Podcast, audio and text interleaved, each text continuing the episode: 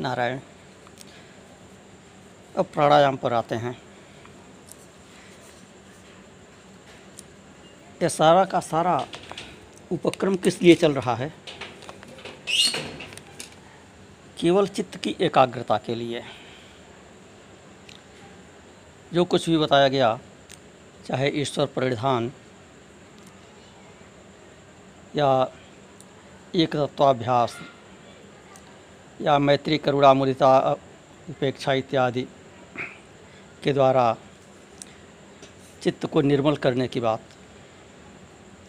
तो यह सब कुछ चित्त को एकाग्र करने के लिए ही उपाय बताए गए। अब अगला उपाय बताते हैं। प्राणायाम। ये सब के सब वैकल्पिक नहीं हैं। अर्थात ऐसा नहीं है कि इनमें से एक ही कर, कोई एक कर लें। कोई एक करेंगे तो भी लाभ होगा, लेकिन सबको साथ साथ करेंगे तो पूरा लाभ होगा। तो अभी यहाँ संक्षिप्त प्राणायाम के बारे में बताते हैं। प्रच्छर्दन, विधारणाभ्याम व प्राणस्य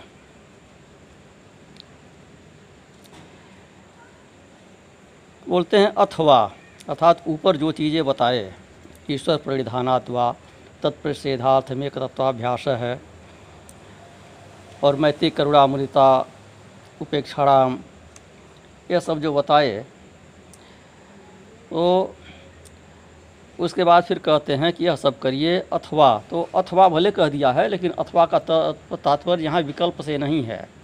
इसका तात्पर्य आर नहीं है, बल्कि एंड है। ये जो निर्वचन का सामान्य नियम है, जो लौकिक शास्त्रों में भी लागू होता है विधि शास्त्र इत्यादि में भी लागू होता है कि कहीं पर आर को एंड पढ़ा जाता है, अर्थात आर का अर्थ एंड होता है और कहीं एंड का अर्थ आर भी हो जाता है। तो प्रायः आर का अर्थ एंड हो जाता है, केवल विकल्प नहीं होता है, बल्कि प्लस होता है। और प्लस में जहाँ वह होता है तो वहाँ वो जो है, वो विकल्पात्मक और योजनात्मक दोनों होता है। विवेक के आधार पर उसका प्रयोग करना होता है। तो यहाँ बताया कि प्रच्छर्दन विधारणाभ्याम व प्राणस्य। कि अथवा प्राणवायु को बार बार बाहर निकालने और रोकने के अभ्यास से भी चित्त निर्मल होता है, एकाग्र होता है। तो बारंबार प्राणवायु को शरीर से बाहर निकालना और उसको बाहर रोके रखना, इससे मन निर्बल होता है। शरीर की नाड़ियों का शोधन होता है, नाड़ियों का भी मल मल निर्मल होता है और मन के भी मल समाप्त होते हैं। तो अभी यहाँ पर केवल बाह्य कुंभक के बारे में बता रहे हैं। बाहर ही रोके रखना। प्रयास करके पेट के अंदर से, कोष्ठ के अंदर से वायु को बाहर फेंकना और बाहर रोके रखना। इसमें भीतर भरने का प्रयास नहीं है। आंतरिक कुंभक की बात अभी यहाँ नहीं हो रही है। और श्वास लेने की आवश्यकता यहाँ पर नहीं है। केवल श्वास निकालने की अर्थात प्रश्वास की आवश्यकता है।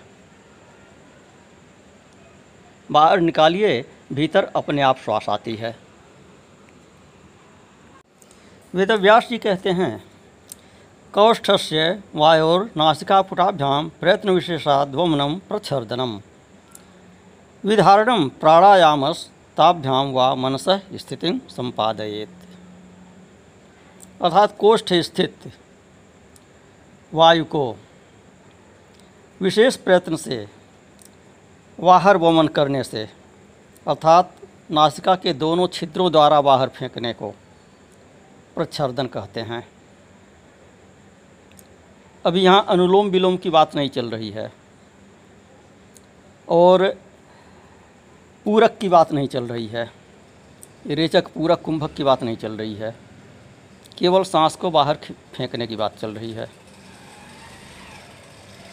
तो उधर वह बाहर निकाली हुई वायु को, फिर वहीं जितना देर हो सके सहजतापूर्वक बाहर ही रोके रखना। तो प्रच्छर्दन और विधारण, इन दोनों प्राणायामों से मन की स्थिति एकाग्र होती है। व्यवहार में इसको देख सकते हैं। बिना योग साधना के, बिना प्रयास के, कि कहीं जब आप मन को एकाग्र करते हैं निस्तब्ध होकर जब किसी चीज़ का आकलन करते हैं, कोई चीज़ बहुत ही एकाग्रता से, बहुत ध्यानपूर्वक देखते या सुनते हैं, कहते हैं सांस रोक कर ध्यान लगाना। एकदम सांस रोक कर देखने लगते हैं। विशेष परिस्थितियों का ये सबका अनुभव है। मान लीजिए कोई सर्प इत्यादि कहीं बिल से निकला हुआ है या बिल में घुसा हुआ है, पता चल गया, उसको आप खोज रहे हैं। उसकी प्रतीक्षा कर रहे हैं, वाच कर रहे हैं। एकाग्रता से वहाँ मन लगाते हैं, सांस आपकी रुक जाती है। कहीं कोई बिल्कुल डरने सहमने वाली बात आ गई सांस अपने आप रुक जाती है। और कहाँ रुकती है? बाहर की ओर रुकती है। भीतर नहीं रुकती है। प्रत्येक व्यक्ति इसका एक्सपेरिमेंट कर सकता है। तो यहाँ बाहर, वही जो विशेष परिस्थिति में आपका मन कहीं किसी कारणवश प्राय भयवश ही होता है, अथवा जासूसी करने के क्रम में होता है। बहुत ध्यान से किसी की बात आप बहुत कान लगा के सुन रहे हों। धीरे धीरे कोई बोल रहा हो और आप चुपके से उसकी बात बहुत कान लगा कर सुनना चाहें तो सांस रुक जाती है। सांस रोक कर सुनना। सांस रोक कर देखना। और वो सांस बाहर ही रुकती है, भीतर नहीं रुकती है। तो वह एकाग्रता वाली स्थिति जो होती है, उस चीज़ में आपका यह यद्यपि बहुत तुच्छ उदाहरण है, नकारात्मक उदाहरण है, लेकिन एकाग्रता का उदाहरण है समझने समझाने के लिए। कि ऐसी छोटी बात पर भी आपका मन जब एकाग्र होता है तो श्वास रुक जाती है। तो मन का एकाग्र होना और श्वास का रुकना, ये दोनों अन्योन्याश्रित भी होता है। तो मन के एकाग्र होने पर सांस रुक जाती है और सांस के रोकने से मन एकाग्र हो जाता है। दोनों बातें होती हैं, एक दूसरे पर आश्रित हैं। तो उसी का अभ्यास करने के लिए यहाँ कह रहे हैं प्रच्छर्दन विधारणाभ्याम व प्राणस्य। कि प्राणवायु को बाहर फेंक कर और बाहर ही उसे रोके रखना, अर्थात बाह्य कुंभक करना। सामान्यतः प्राणायाम के तीन भेद हैं। रेचक, कुंभक, पूरक। सांस को बाहर निकालना यह रेचक कहा जाता है। भीतर खींचना यह पूरक कहा जाता है।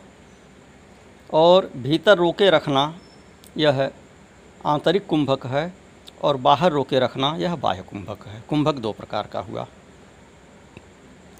तो ये तीन प्रकार के प्राणायाम है। तीन तीन में कुंभक जो है वह दो प्रकार का है। तो कुल चार प्रकार का भी कह सकते हैं इस तरह से। इसकी चर्चा फिर आगे की जाएगी। अभी केवल बाह्य कुंभक की चर्चा की जा रही है। इस सूत्र में रेचक और कुंभक केवल बताया गया है। बाहर फेंकिए और बाहर रोके रखिए। तो रेचक के लिए यहाँ प्रच्छर्दन शब्द का प्रयोग हुआ है। बाहर फेंकने को प्रच्छर्दन कहते हैं और उसकी विधि जो है कोष्ठ स्थित वायु को प्रयत्न विशेष से नासिका द्वारा, दोनों नाक नाकों के द्वारा, नाक बंद नहीं करना है, एक छिद्र बंद करके दूसरे छिद्र से नहीं फेंकना है, दोनों ही छिद्रों से फेंकना है, और फेंक कर बाहर रोके रखना है। यह प्राणायाम कपाल भात से मिलता जुलता है।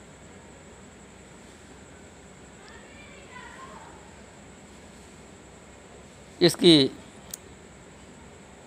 विस्तृत चर्चा फिर अगले साधन पाद में की जाएगी, लेकिन यहाँ पर प्राण और प्राणायाम के बारे में थोड़ा सा विशेष रूप से प्राण के महत्व के बारे में थोड़ा विस्तार से चर्चा कर देना संगत है। तो कहा है, द्वे बीजे चित्त वृक्ष से प्राणस्पंदन वासने एक तयो छीड़े क्षिप्रम दे अपि नश्यतः कि चित्त रूपी वृक्ष के दो बीज हैं। प्राण स्पंदन अर्थात प्राणों की निरंतर क्रिया, श्वास प्रश्वास, सांस खींचना, सांस छोड़ना, जो अपने आप होता है, और दूसरी वासना। तो इन दोनों में से एक के छीड़ होने से दूसरा भी छीड़ हो जाता है। वासना का क्षय होता है तो प्राण का भी शोधन हो जाता है, और जब प्राण का शोधन होता है तो वासना का क्षय भी हो जाता है। सभी इंद्रियों का काम प्राण के व्यापार से चलता है, और मन तथा प्राण का अपने अपने व्यापार में परस्पर एक सा ही संबंध है। इसलिए प्राण जब इंद्रियों की वृत्तियों को रोककर मन की एकाग्रता करने में समर्थ होता है, प्राण सभी इंद्रियों को रोक, इंद्रियों की वृत्तियों को रोककर मन की एकाग्रता बढ़ाने में सहायक होता है।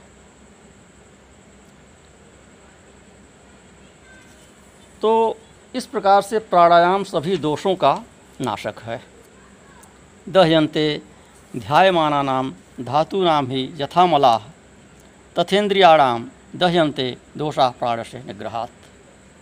मनुस्मृति में ही कहा है कि जैसे अग्नि संयोग से धातुओं के मल नष्ट हो जाते हैं, वैसे ही इंद्रियों के दोष प्राण को रोकने से नष्ट हो जाते हैं। और दोषों से ही चित्त की वृत्तियाँ विक्षिप्त होती हैं। यह प्राणायाम दोषों को दूर करके चित्त की एकाग्रता करने में समर्थ होता है।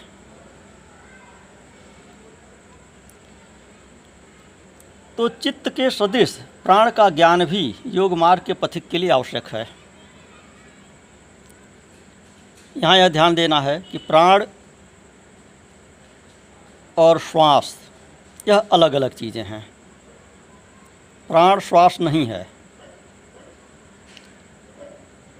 श्वास जो है वह प्राण का कार्य है। प्राण शक्ति है और श्वास उस शक्ति का कार्य है।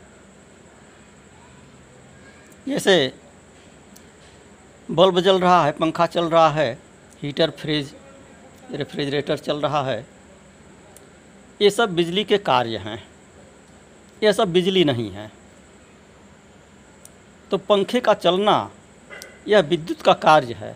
तो इसी प्रकार से श्वास का चलना, श्वास प्रश्वास, यह प्राण नहीं है, अपितु प्राण का कार्य है।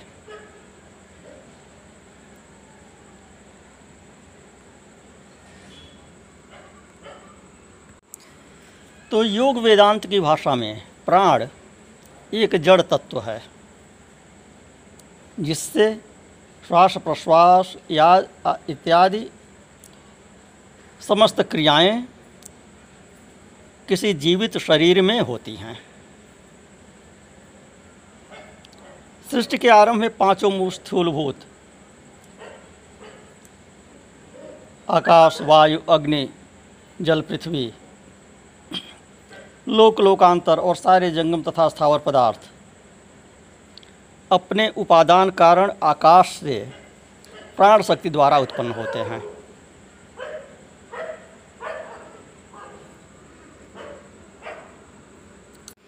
इसी प्राण शक्ति के बल पर जीवित रहते हैं और प्रलय के समय इसी का आश्रय न पाकर, कार्य रूप से नष्ट होकर, अपने कारण रूप आकाश में मिल जाते हैं।